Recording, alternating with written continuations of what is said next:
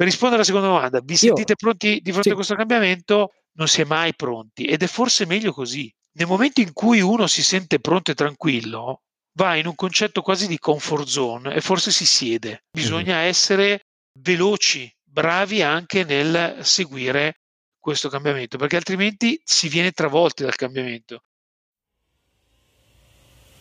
State ascoltando Atomi and Bit, il podcast dedicato ai manager che vogliono essere pronti a vincere le sfide del futuro.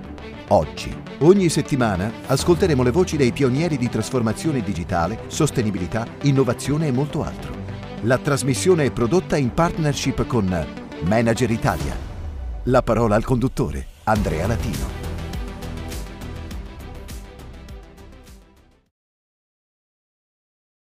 Benvenuti o bentornati all'ottava puntata della terza stagione di Atomi e Bit.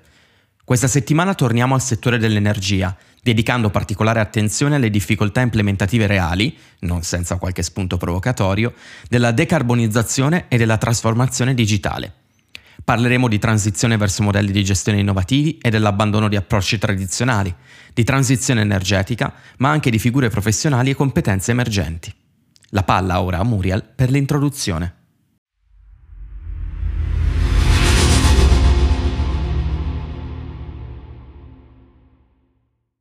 Saipem, azienda italiana operante nel settore della prestazione di servizi per il panorama petrolifero, nasce nel 1956. Negli anni si specializza nella realizzazione di infrastrutture legate agli idrocarburi e alla costruzione di gasdotti e oleodotti, riuscendo a raggiungere una posizione di leadership nella fornitura di servizi di ingegneria, di procurement, di project management e di costruzione nello stesso settore. L'azienda, nella realizzazione di contratti complessi ad alto contenuto tecnologico, si pone come general contractor con responsabilità per l'organizzazione di interi progetti onshore e offshore. Oggi il suo contributo si estende anche ai settori ferroviario e stradale, come anche all'energia rinnovabile. Mario Attubato, Corporate Head per la Digital Transformation di Saipem, è l'ospite di oggi. Il manager di origini comasche consegue nel 2005 la laurea in ingegneria ambientale presso il Politecnico di Milano. Ingegnere di formazione, inizia la sua carriera professionale nel mondo della consulenza, dedicandosi prettamente al settore energetico. Oggi è un manager esperto con comprovata esperienza di lavoro sia in ambito industriale che consulenziale. Tra i nomi più rilevanti prima di approdare in Saipem ci sono Accenture, BCG, Ernst Young e Enel. Le sue numerose competenze legate alla digitalizzazione e pianificazione di strategie digitali sono accompagnate da una profonda competenza relativa a produzione, commercio e gestione dei rischi in ambito energetico. La puntata è stata registrata l'11 marzo 2021. Buon ascolto! Ed eccoci, diamo il benvenuto a Mario, ci siamo messi d'accordo per darci del tu in questa intervista. Benvenuto Mario.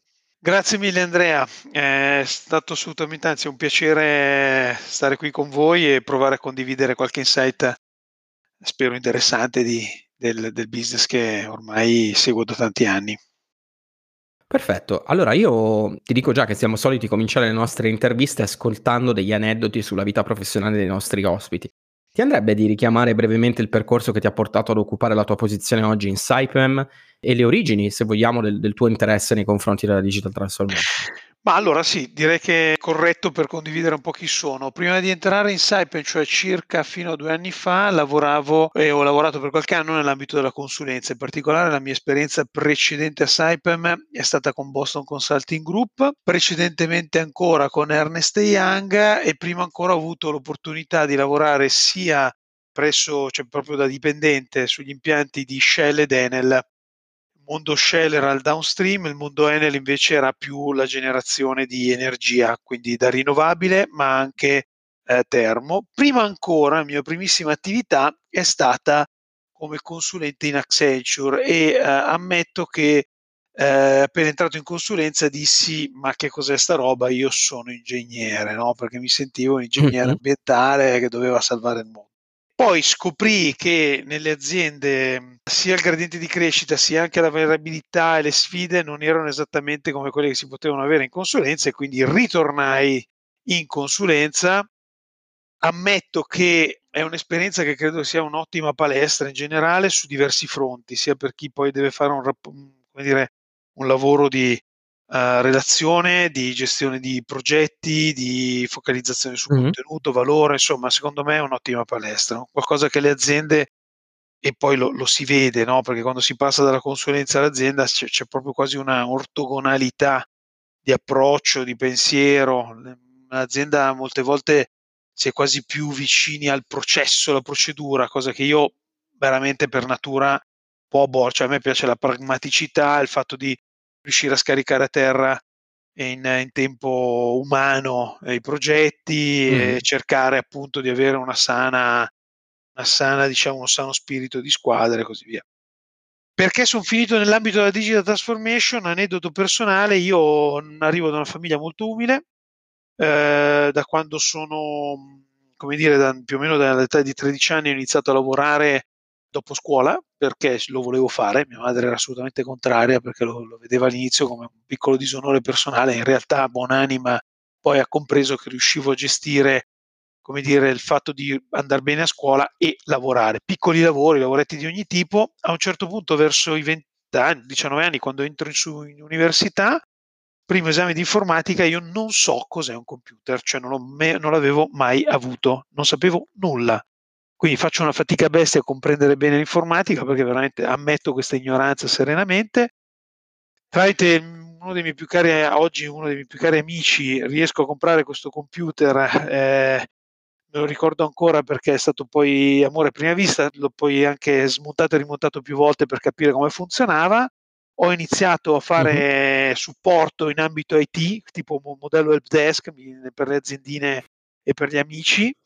E da lì, uh-huh. quando ho iniziato a lavorare, ti stila Ranzulla, che tra l'altro è uno che seguo, nel senso che ammetto di, certo. ogni tanto di andare ancora. E, e, e tra l'altro proprio ieri sera perché devo fare la VPN a mia, mia moglie, ma questo eh, diciamo è, è, è, ahimè purtroppo dopo ti vedo digital transformation in Saipem ho perso i, i clienti più importanti in giro per il mondo poi in realtà alla fine fai anche tu l'help desk questa è la, la, la, la malevola certo. vita di chi poi un po' si intende di IT io in realtà quando facevo consulenza buona parte del mio tempo credo il 50-60% del mio tempo non era sui temi digital. In BCG lo è stato un po' di più e poi da lì boh, deve essere che qualcosa ci capisco e sono stato assunto in Saipem. Poi ammettiamo anche io non arrivo mai a un livello di ipertecnico, cioè cerco sempre di tradurre quella che è un po' strategia, la visione architetturale, la visione come dire sulle competenze, le persone. Mm-hmm. È ovvio che poi ci affidiamo, ci affidiamo a le technical PM e così via. Sì, a interni e soprattutto in questa fase in Saipem per la sua storia e, e anche mol, molti, molti esterni. Non so se ho risposto mm-hmm. adeguatamente alla, alla, domanda. Assolutamente sì, quindi, quindi ti, faccio, ti, faccio, una battuta proprio di getto. Non è vero che gli ingegneri, non, è vero che gli ingegneri non, non vivono, semplicemente funzionano. Tu me la smentisci questa battuta un po' cattiva sugli ingegneri. Ma siete sempre tutti cattivi con gli ingegneri. Infatti noi abbiamo questo karma, ahimè, di sani incassatori, poi ogni tanto qualche, qualche schiaffone lo vogliamo anche noi. Eh. No, no, guarda, dal mio, dal mio, punto di vista ti posso tranquillamente dire che io so, ho, ho, ho, un'invidia ancestrale nei confronti degli ingegneri. Due, I miei due migliori amici sono ingegneri. ma, ma, infatti io so che è questa invidia ancestrale che fa sì che poi ogni tanto se si può graffiare contro un ingegnere o un, un consulente, poi peggio no, ancora no, è l'ingegnere ma... consulente, cioè proprio è alla faccia esatto, della Diversity è, è esatto. proprio finita, è una nicchia bruttissima di brutte persone. Va bene, abbiamo cominciato direi col piede giusto, un piede simpatico. Io vorrei, vorrei parlare però adesso della, dell'azienda dove sei ora, che si posiziona come il quinto attore per importanza globale nel settore petrolifero e gassifero, ma il cui operato si estende anche alle infrastrutture. Quali sono gli obiettivi e le azioni chiave che state implementando in funzione della transizione energetica? E soprattutto, mi rendo conto che è una domanda complessa di fronte a un player che si specializza in questi ambiti, ma vi sentite pronti di fronte a questo così grande cambiamento? Oh, provo a rispondere dando un piccolo insight. Noi non ci consideriamo più operatori nel servizio petrolifero e gassifero, siamo degli sviluppatori di soluzioni in ambito energy che, vuol, che è molto più esteso, mm. ovviamente include le infrastrutture, ma di base dovrebbe, come dice anche Stefano Cao, eh, il nostro amministratore delegato, dovrebbe dare quell'indicazione corretta a non legarci solo esclusivamente a un mondo che ha fatto la storia industriale degli ultimi 50-60 anni che è quello petrolifero, eh, su cui addirittura noi eravamo molto più spinti sui servizi petroliferi, anzi più che servizi è quasi le, le, il mondo dell'engineering procurement construction che perché i servizi, gli oil field, i field services sono più tipici di, di, altre società per cui non ci sentiamo esattamente in competizione, noi siamo ancora su una logica mm-hmm. di prodotto. Ora, eh, obiettivi e azioni chiave sono veramente diverse, nel senso che innanzitutto c'è un banale tema di rebranding, io lo dico molto male, ma già il fatto che abbia fatto questo, questo, questo appunto è indicativo de, indicatore del fatto che dobbiamo fare delle azioni di rebranding e le stiamo facendo. Indubbiamente c'è un tema che è molto più ehm, difficile di quello che tipicamente si dice, c'è un tema di change che passa da cultura e mindset. Voi mm-hmm. immaginate che per tantissimi anni il grosso del lavoro fatto da Saipem era su chiamata con un ambiente molto ricco che poteva essere quel vecchio oil, eh, capital projects, cioè robe bilionarie, non milionarie, bilionarie. Spesso Greenfield. Spesso, spesso, spesso greenfield, greenfield, e quindi tu immagina, cioè noi siamo, siamo ancora con la mentalità customizzo in funzione del mio cliente perché il mio cliente mi, mi, mi paga e qui mi chiama e io vado lì e gli come la vuoi tu la boa la vuoi rettangolare te la faccio rettangolare quelle rettangolari a te non piacciono, le vuoi rotonde? Facciamo rotonde. Le vuoi rosse? Te le faccio rosse. Le vuoi già? Oggi questa, questa, e questa qui è una logica tipica del sarto che è ben pagato, ritengo che, che la Saipem a un certo punto aveva una capitalizzazione che era più alta di quella della casa madre, cioè di Eni, no? È singolare perché sembrava sì, quasi sempre, considerata, sempre considerato un gioiellino, peraltro. Sì, sì, sì, sì, sì, sì, sì, assolutamente, confermo. Io credo che ci sia ancora un ottimo, diciamo, mindset verticale, quello orizzontale un po' meno, lo si vede dal fatto che anche il nostro setup è un po' divisionale, quindi a volte bisogna veramente spingere molto sull'orchestrale, quindi sulle competenze eh, come dire, orizzontali, più manageriali, meno da ingegnere, perché purtroppo io essendo ingegnere e consulente ho cambiato mindset e sono diventato più, come dire, più, più una logica proprio manageriale eh, mi trovo di fronte mm-hmm. a volte delle, delle, situazioni dove ho di fronte un tecnico e il tecnicone molte volte, mm-hmm. la dico male, pur essendo un mio simile, eh, lavorato a Politecnico e così via, ha una forte propensione alla competenza verticale, è una macchina da guerra su quello, io su quello non posso neanche confrontarmi, certo. mi picchiano a man bassa. E, e, quindi il mix dei due dovrebbe funzionare al meglio, no? Quindi c'è una figura manageriale mm-hmm. che cerca di stare insieme a tanti silos verticali e cerca di farli lavorare insieme. No, ammetto che non è banale, ma anche questo fa parte di un cambio di mindset e cultura verso cosa? Il nuovo. E il nuovo per noi è iniziare a guardare a tutto ciò che è nuove tecnologie, nuove energie più sostenibili, più vicine ai concetti di net zero piuttosto che eh, zero carbon e così via. Per fare questo servono sicuramente nuove competenze, perché non basta solo essere, cioè bisogna saper usare quelle che hai già, perché voglio dire, pilone diciamo sta su, no? certo. cioè le, la struttura non le butti via, anzi le valorizzi, però magari devi aggiungere delle nuove, perché per esempio se non ti sei mai aff- confrontato con nuove tecnologie devi conoscerle, impararle, approfondirle e fare in modo che diventino il tuo DNA, il tuo know-how. Quindi questo secondo me, per rispondere un po' a come ci stiamo confrontando, quindi nuove competenze, nuovi progetti, impariamo anche noi, su alcuni probabilmente non saremo così efficienti come su quelli che facciamo con la mano sinistra ed è secondo me l'opportunità proprio di trasformare l'azienda, cioè di avere una SAIP al 2030-2040 notevolmente diversa da quella attuale, ma mantenendo una certa tradizionalità, una certa professionalità che ci contraddistinguono. Per rispondere alla seconda domanda, vi sentite Io, pronti di fronte sì. a questo cambiamento? Non si è mai pronti ed è forse meglio così. Cioè, mi spiego meglio, nel momento in cui uno si sente pronto e tranquillo, va in un concetto quasi di comfort zone e forse si siede. Mm-hmm. Mm. Oggi noi su tante cose probabilmente siamo seduti, su altre dobbiamo correre. E qui bisogna mm-hmm. essere veloci, bravi anche nel seguire questo cambiamento, perché altrimenti si viene travolti dal cambiamento. Ernesto Ciorra di Enel lo dice molto chiaramente, eh, oltre ad essere un, lo stimo tantissimo, siamo, ci siamo conosciuti, è, è, veramente una persona evocativa, ma se non si cavalca il cambiamento è come il surfista sull'onda, vieni travolto. Allora, o si capisce mm-hmm. questo e si alza il sedere dalla sedia cercando di lavorare in maniera diversa, magari più assidua, con tensione sull'obiettivo, oppure il rischio che qualcuno ti superi a destra c'è e, devi, e, e lo devi, te, te, lo, te, lo, prendi come arriva, che è un qualcosa che tipicamente mm. in questo mondo mette a rischio la tua sopravvivenza. Ricordiamoci sempre mm. che la, la specie più forte non è quella che è realmente più forte fisicamente, ma è quella che si adatta meglio. È quella più adatta. Mm-hmm, è quella che si adatta meglio. Se tu guardi Mario, l'essere umano, eh, si adatta a qualsiasi cosa, no? Alla fine della fiera. Certo.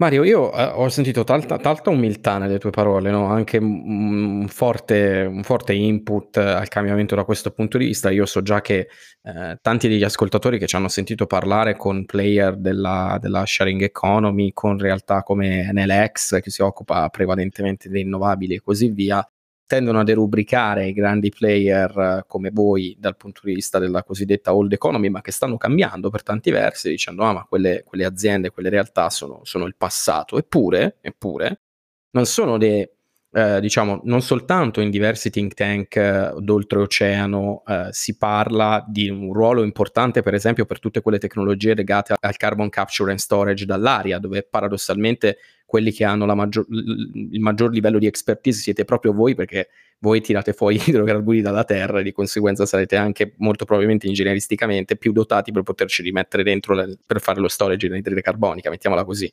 Quindi anche qui questo concetto che vorrei neutralizzare da subito in chi ci ascolta dell'idea del ma perché parli con persone che appunto fanno parte di quel modello da cui ci vogliamo allontanare, perché è inutile avere un approccio ideologico da questo punto di vista. Saipem è un'azienda leader nella fornitura di servizi di ingegneria, di procurement, di project management, di costruzione, come dicevi tu giustamente, non si butta via tutto da un giorno all'altro. Voi vi siete specializzati, e qui vado alla domanda se vuoi, in contratti complessi, ad alto contenuto tecnologico, sia offshore che onshore. E voi lì assumete il ruolo di general contractor, quindi avete la responsabilità dell'organizzazione dell'intero progetto. Da questo punto di vista, su quali di- direttrici si esplica il processo di digital transformation all'interno di un colosso che si occupa di contratti così complessi e variegati con catene di fornitura, immagino veramente, veramente profonde?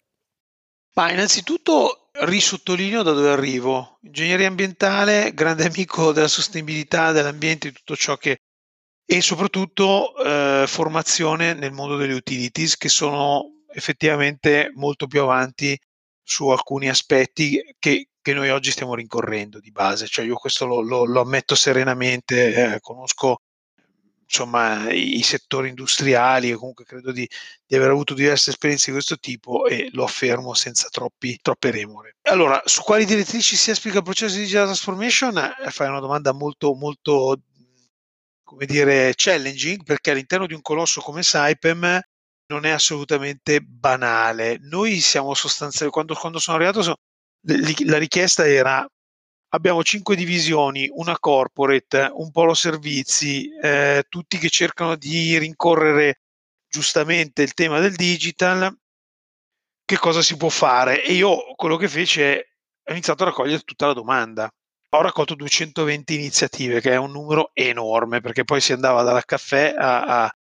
Eh, però poi dopo, okay. guardando bene, sostanzialmente scopri che ognuno all'interno della divisione, ma anche più gruppi all'interno della stessa divisione, di riffa di raffa stava cercando concettualmente, con parole diverse, con approcci diversi, oggetti simili. E scavando ancora di più si scopre che c'erano dei, dei, dei veri e propri pain point o comunque punti di dolore, soprattutto nella parte che il digital dovrebbe fare meglio, anche se poi viene ostacolato da cultura, resistenza al cambiamento, mm-hmm. politica interna e così via, ma di base voleva fare meglio, cioè la parte trasversale. Noi dov'è che ci siamo andati? Abbiamo cercato. Se, se, mi, permetti, Mario, se mi permetti, Mario, la frase meravigliosa, bella, bella la tecnologia, ma prima le persone, che è quella frase odiosa che sembra eh, impresa di buon sì, senso che serve no, a no, in realtà, in realtà sembra anche stucchevole, ma di base è una sana, sana realtà. Le persone cam- fanno la differenza nelle, nelle aziende. Le persone possono fare la cultura, e, e devono indiri- essere indirizzate a una, ad una, un modello culturale di riferimento, altrimenti si rischia uh-huh. personalismi, tante isole, tanti silos eh, e poca, poca, poco attaccamento alla maglia reale, perché poi tutti sono attaccati alla maglia finché ti pagano stipendio, ma il vero attaccamento alla maglia è quando alla fine sei anche capace di criticare e, e in qualche modo di provare a portare delle soluzioni perché vuoi proprio bene a questa persona, un po' come quando io lo vedo con i miei figli, cioè, è ovvio che sono fondamentali, sono come dire un bijou, cioè, però poi se sbagliano sbagliano e devi saperli un attimino indirizzare, no? perché poi ogni figlio, è, è, ogni scarafone è bello a mamma soia, però del papà eh, bisogna ricordarsi che è una figura, non, come dire, che è meno, è meno, materna da un punto di vista dell'accoglienza. Papà può essere anche sufficientemente parametrico dal punto di vista del questo buono, questo male, no? Non so come dire.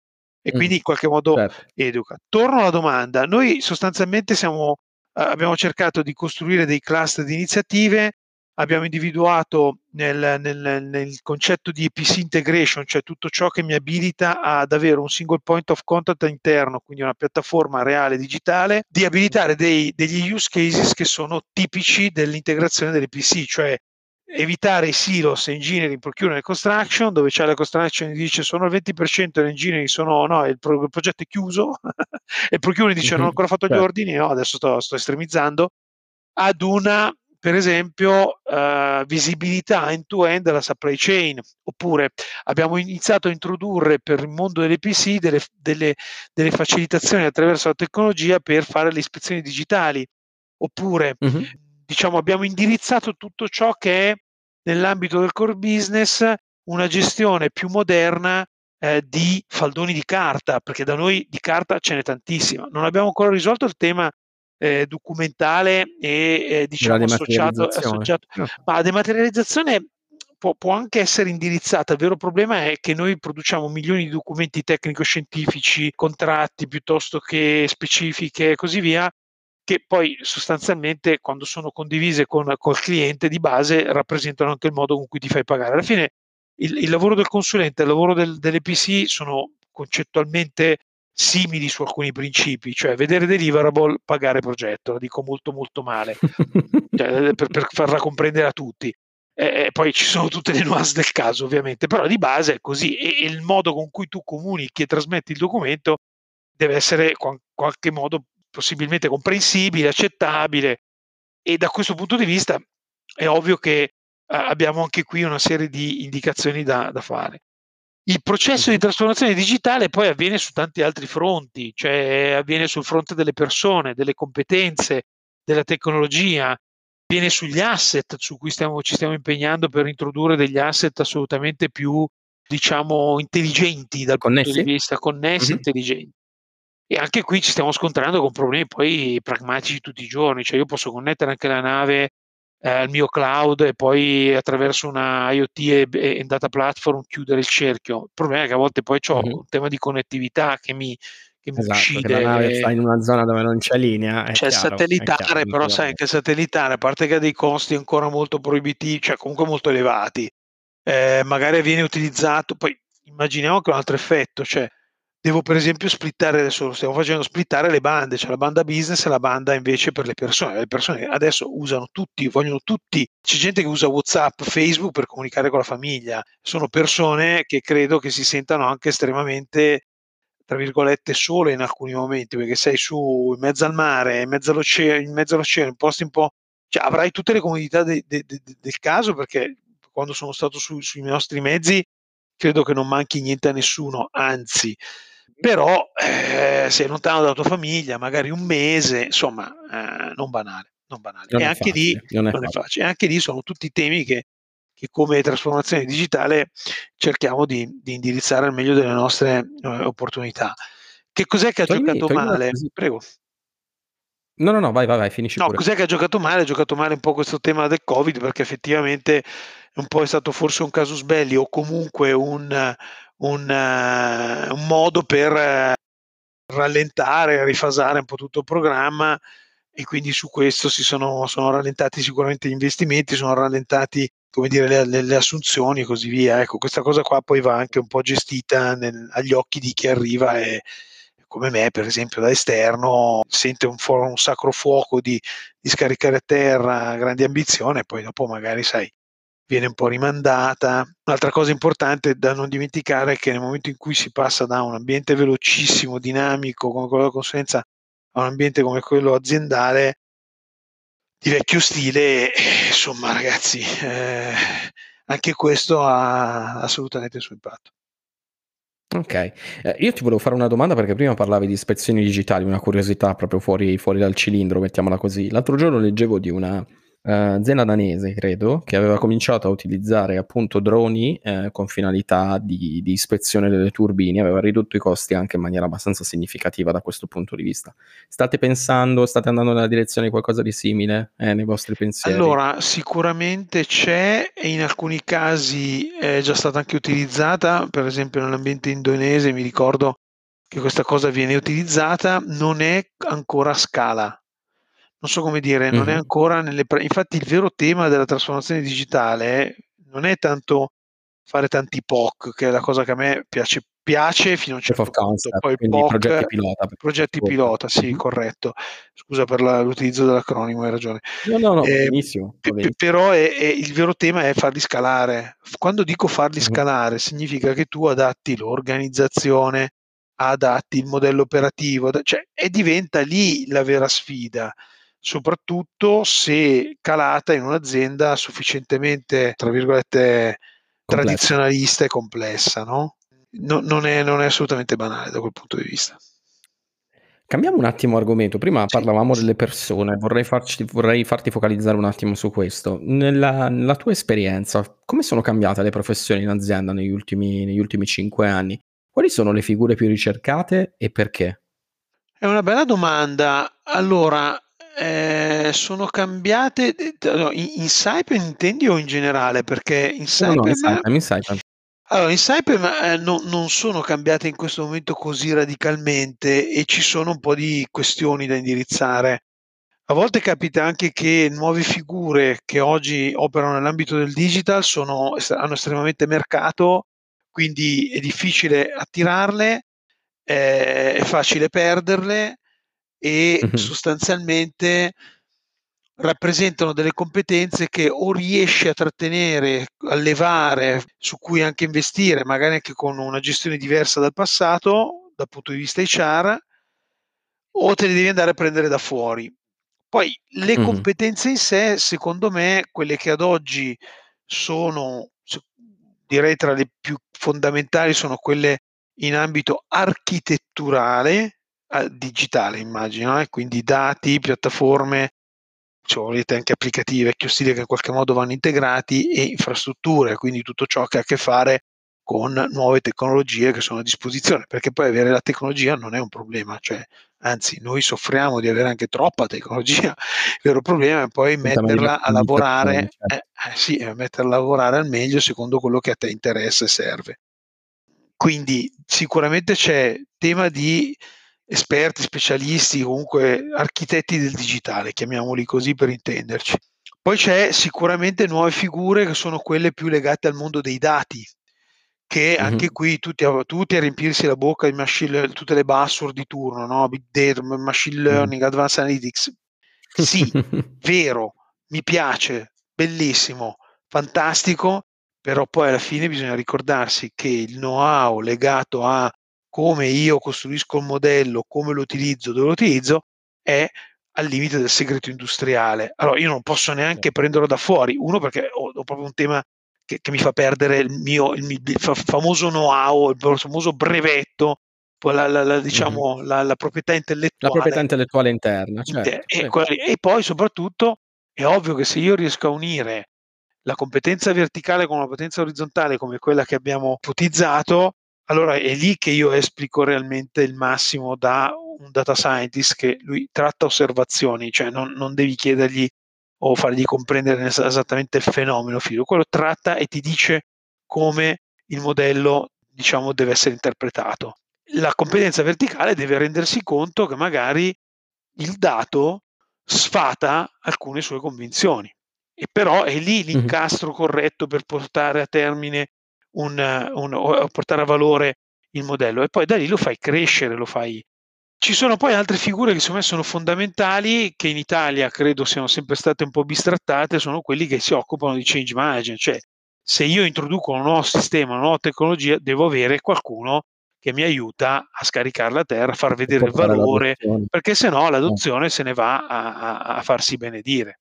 E anche qui sono figure molto, come dire, di managerialità trasversale, non necessariamente devono comprendere il tuo fine ultimo, cioè lo devono comprendere, ma non è che devono essere loro i funzionali di riferimento, loro fanno in modo che cercano di capire come meglio traghettare e far adottare quella soluzione. Ci sono poi tutte certo. delle figure nuove, c'è chi si occupa di dev- perché poi all'interno di questi grandi macro titoli ci sono quei signori che fanno la UX design piuttosto che ehm, si il disegno delle interfacce per il disegno delle interfacce per intenderci, l'ergonomicità di un certo prodotto, il fatto che sia eh, always on, cioè sempre acceso su qualsiasi device, anywhere, everywhere, insomma, tutti questi diciamo piccole basi che però fanno comprendere come il digital sia un, qualcosa che deve essere sempre online, sempre veloce, sempre qui e ora, eh, deve essere fruibile, intuitivo, eh, e questa cosa qua è una scienza, eh, cioè non è che ci, ce la si inventa, ragazzi, cioè è un po' ci sono oggi delle professioni che sono scientifiche, diciamo anche nell'allestimento di una vetrina, immaginate voi l'allestimento di un sito o di una soluzione digitale, cioè è molto, molto più complicato. Ecco, certo, que- questo mi sento di dire che, che, è una parte di quelle competenze, comunque di quelle professionalità che poi uno sta, sta cercando, perché poi anche da lì se vuoi ci sono solution architect di piattaforma, eh, poi dipende anche dalla tecnologia che prendi, ti serve quell'esperto, perché se se pensiamo di fare come il vecchio IT, no? Ti do la tastiera, che ti serve frate? Ti porto eh, il sappone, poi qualcuno te lo, te, lo, te lo, mastruzza, cioè non funziona così, devi avere... Cioè, no, no, no, io quello che non riesco a volte a comprendere, queste società con questa scusa di tanti outsourcing l'hanno fatto, eh, e poi mi arriva il consulente e mi dà la pappa pronta. Oh ragazzi, usciamo da mm. sta, sta, sto incubo, io il consulente l'ho fatto per anni, e il vero valore c'è quando il consulente e il cliente lavorano insieme, il cliente sa perlomeno dove cavolo vuole andare o perlomeno qual è il problema, il consulente lo aiuta e lo porta lì, lo accompagna per sé, lo accelera. Ma se uno pensa, oh, porta, allora vai da McDonald's e eh, fai prima, cioè, nel senso vai lì, ti compri le patatine, l'hamburgerino, paghi anche poco, mangi magari, poi no, no, no, se lo fai per un mese, c'è un famosissimo film che fa capire quali sono gli effetti, e se invece tu dici no, ma io vorrei un matrimonio ben fatto, eh, eh, ma anche certo. lì cavolo c'è qualcuno che ti aiuta a tirarlo in piedi col matrimonio, cioè, eh, questa roba qua certo. va un po' Mario, compresa. Voi, non, voi non, vedete, non vedete, Mario perché ovviamente questa è una registrazione solo audio, ma lui è, è, è, abbastanza vulcanico nel modo in, cui, modo in cui si pone, che è una cosa che io apprezzo particolarmente da consulente, perché Mario non lo sa, ma eh, io cons- faccio di mestiere il consulente per la digital transformation, quindi di conseguenza ah, ecco. ho, ho, ben presente, ho ben presente di che cosa parla. Senti, abbiamo parlato secondo me in maniera sufficientemente approfondita del tema legato alla digital transformation, un altro dei grandi temi di Atomi e Bit è legato alla sostenibilità. Quindi di quello, uh, diciamo, ci sono le, le, ultime due o tre domande che ho per te. Um, il primo riguarda, prendiamola sempre dal, dal punto di vista tecnologico, poi parliamo degli obiettivi più grandi. Spesso si pensa che la transizione verso la sostenibilità sia ostacolata dalla mancanza di tecnologia abilitante. Penso per esempio quando si parla del, del ruolo della fissione nucleare, ad esempio, dicendo ah, potremmo fare a meno della fissione nucleare, gli impianti esistenti per intenderci, quello che, di cui ci sarebbe veramente bisogno sarebbe la fusione. Lo, la differenza sta nel fatto che appunto c'è un procedimento completamente diverso per la generazione di energia in cui gli atomi al posto che essere divisi vengono appunto compressi tra di loro e si utilizza spannometricamente, mi perdonino i fisici e gli ingegneri nucleari, un modello simile a quello che eh, avviene per esempio nel, nel cuore delle stelle.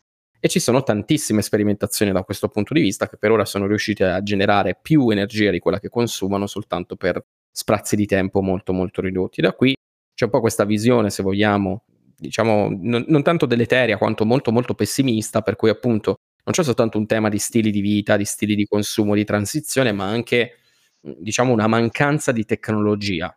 Non abbiamo la tecnologia necessaria per andare verso la sostenibilità. La domanda che ti faccio è davvero così? Oppure quello che ci manca sono politiche, strumenti e framework adatti a orientare maggiormente i processi verso la sostenibilità. Tu e Saipem che ne pensate? Allora, Io quello che penso, e credo che sia anche quello che un po' vedo da in ambito Saipem, è che di solito la la pasta la si fa con gli ingredienti che si hanno, a volte mancano alcuni ingredienti o si esce a comprare oppure non esiste l'ingrediente, oppure va inventato, no, ad oggi credo che di tecnologie ce ne sono, bisogna sapere sfruttare al meglio quelle che si hanno e si fa si può fare anche ricerca e sviluppo su delle nuove tecnologie o l'integrazione, meglio ancora, delle tecnologie, perché secondo me oggi il vero tema è saper anche integrare le tecnologie corrette, farle viaggiare in maniera ideale verso un concetto di sostenibilità del sistema globale.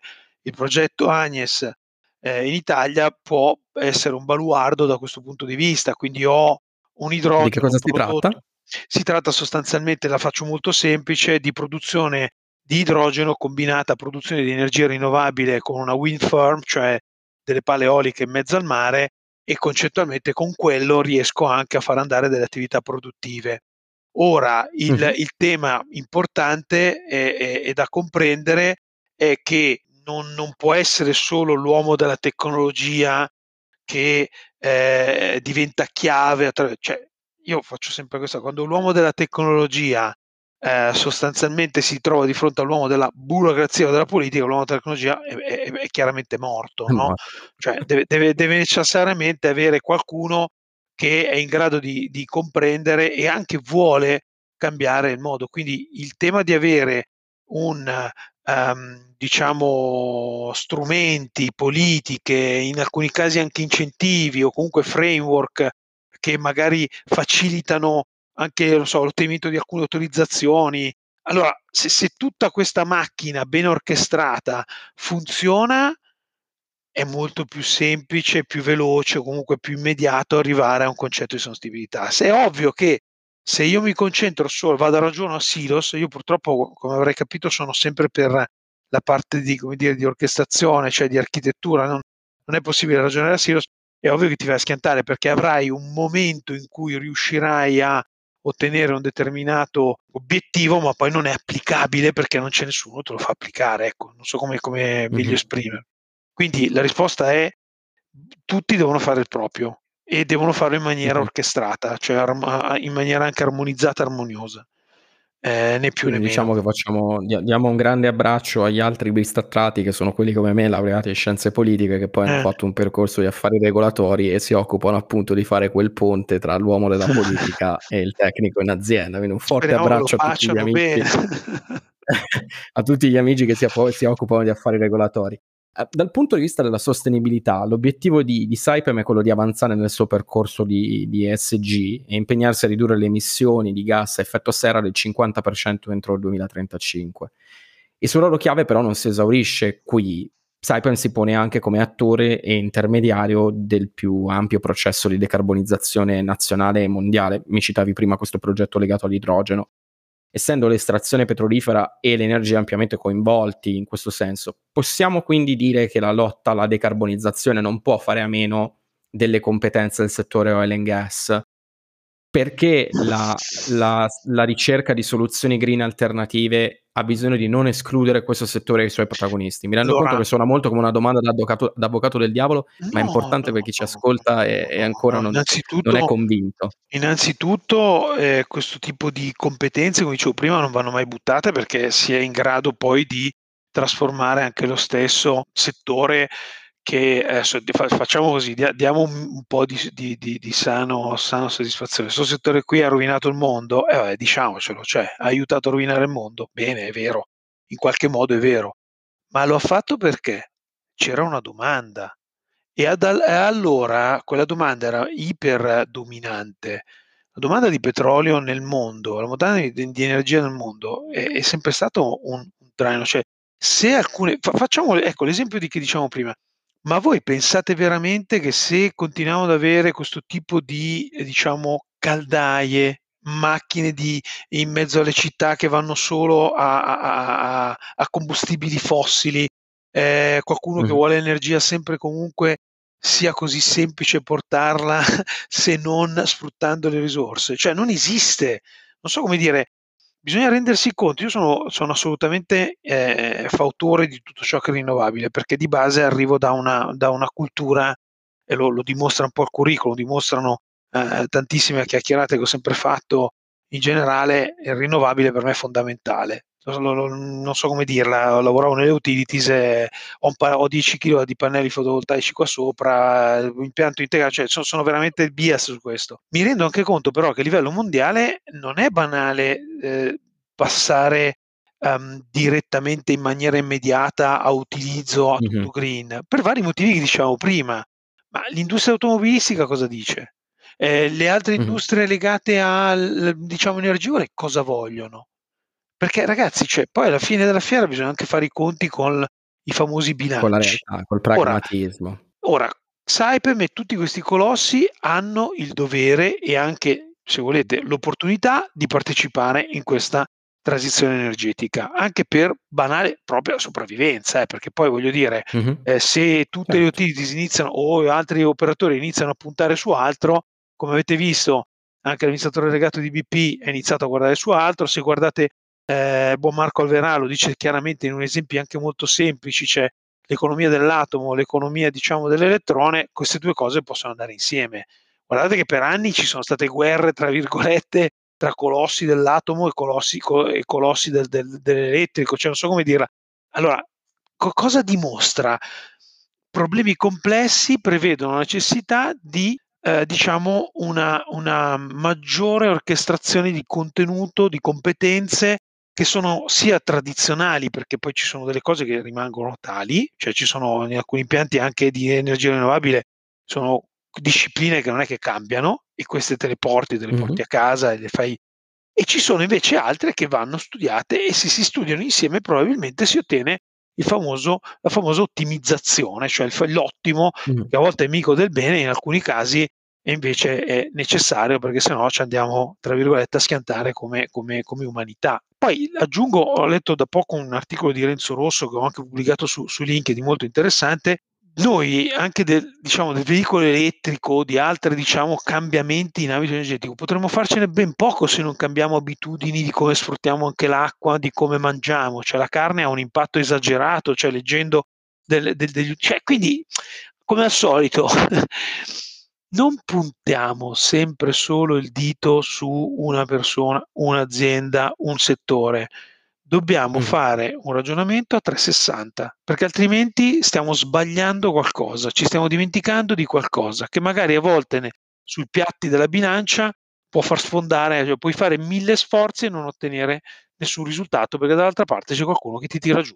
Sono d'accordo con te Mario, problemi, problemi, complessi hanno bisogno di soluzioni sofisticate e non di soluzioni improvvisate, ma soprattutto come dici tu, e me la porto a casa da questo punto di vista, soluzioni orchestrate. Ultima domanda che voglio farti in questa intervista, che se vogliamo è la domanda più difficile. Noi a Dato Bit chiediamo sempre ai manager che partecipano e che vengono intervistati di darci quelli che chiamiamo gli actionable insights, cioè dei consigli pratici per altri manager come te che lavorino nel tuo settore o in altri settori che possono essere d'aiuto appunto a chi ci ascolta. Ci daresti tre consigli che ti senti di dare a coloro che vogliono occuparsi di digital transformation e che magari si trovano come te al centro della transizione energetica? Tre consigli. Allora, eh, ne, darei anche di più e poi dipende se sono dei consigli che devono valere. devono essere, no, perché mi trovi anche in una fase, come dire, della vita dove i tre consigli forse ad oggi importanti sono saper comunicare il, il valore e anche in questi uh-huh. casi, secondo consiglio, avere grande pazienza e resilienza perché non è assolutamente banale. La digital transformation ti diranno che costa, che toglie posti di lavoro, che fa paura, che, insomma, perché poi c'è anche questo non detto, è saper ingaggiare anche i propri sponsor. Ecco, forse uh-huh. queste tre cose eh, sono, sono, sono, secondo me chiave per poter almeno avere maggiori probabilità di successo di scaricare a terra. Aggiungerei saper trovare le competenze, ne aggiungo uno così in vai, vai, vai. 4x3 e saper anche affidarsi a competenze team eh, che insomma sanno di che cosa si sta parlando e dove si vuole andare perché anche quello aiuta molto a diminuire l'entropia e raggiungere l'obiettivo con la giusta tensione nei giusti tempi. Mario, tu sei stato estremamente pragmatico, estremamente diretto, estremamente sincero e io di questo ti ringrazio perché è stata una bellissima chiacchierata. Ti riprenoto per un altro giro nel prossimo futuro per parlare un po' di come si sarà evoluto tutto questo ambiente anche in virtù dei grandi cambiamenti. Ti ringrazio e ti saluto a nome del, del pubblico. Grazie mille a te Andrea e un saluto caloroso al pubblico. Ciao. Grazie per aver ascoltato la trasmissione. Per contattarmi scrivetemi ad andrealatino.icloud.com. Se questa puntata vi è piaciuta, iscrivetevi al podcast tramite Apple Podcast, Spotify, Google Podcast o da qualunque altra piattaforma da cui ascoltate i podcast per non perdere nessun'altra puntata. Vi saremmo davvero grati se ci lasciaste una recensione su Apple Podcast.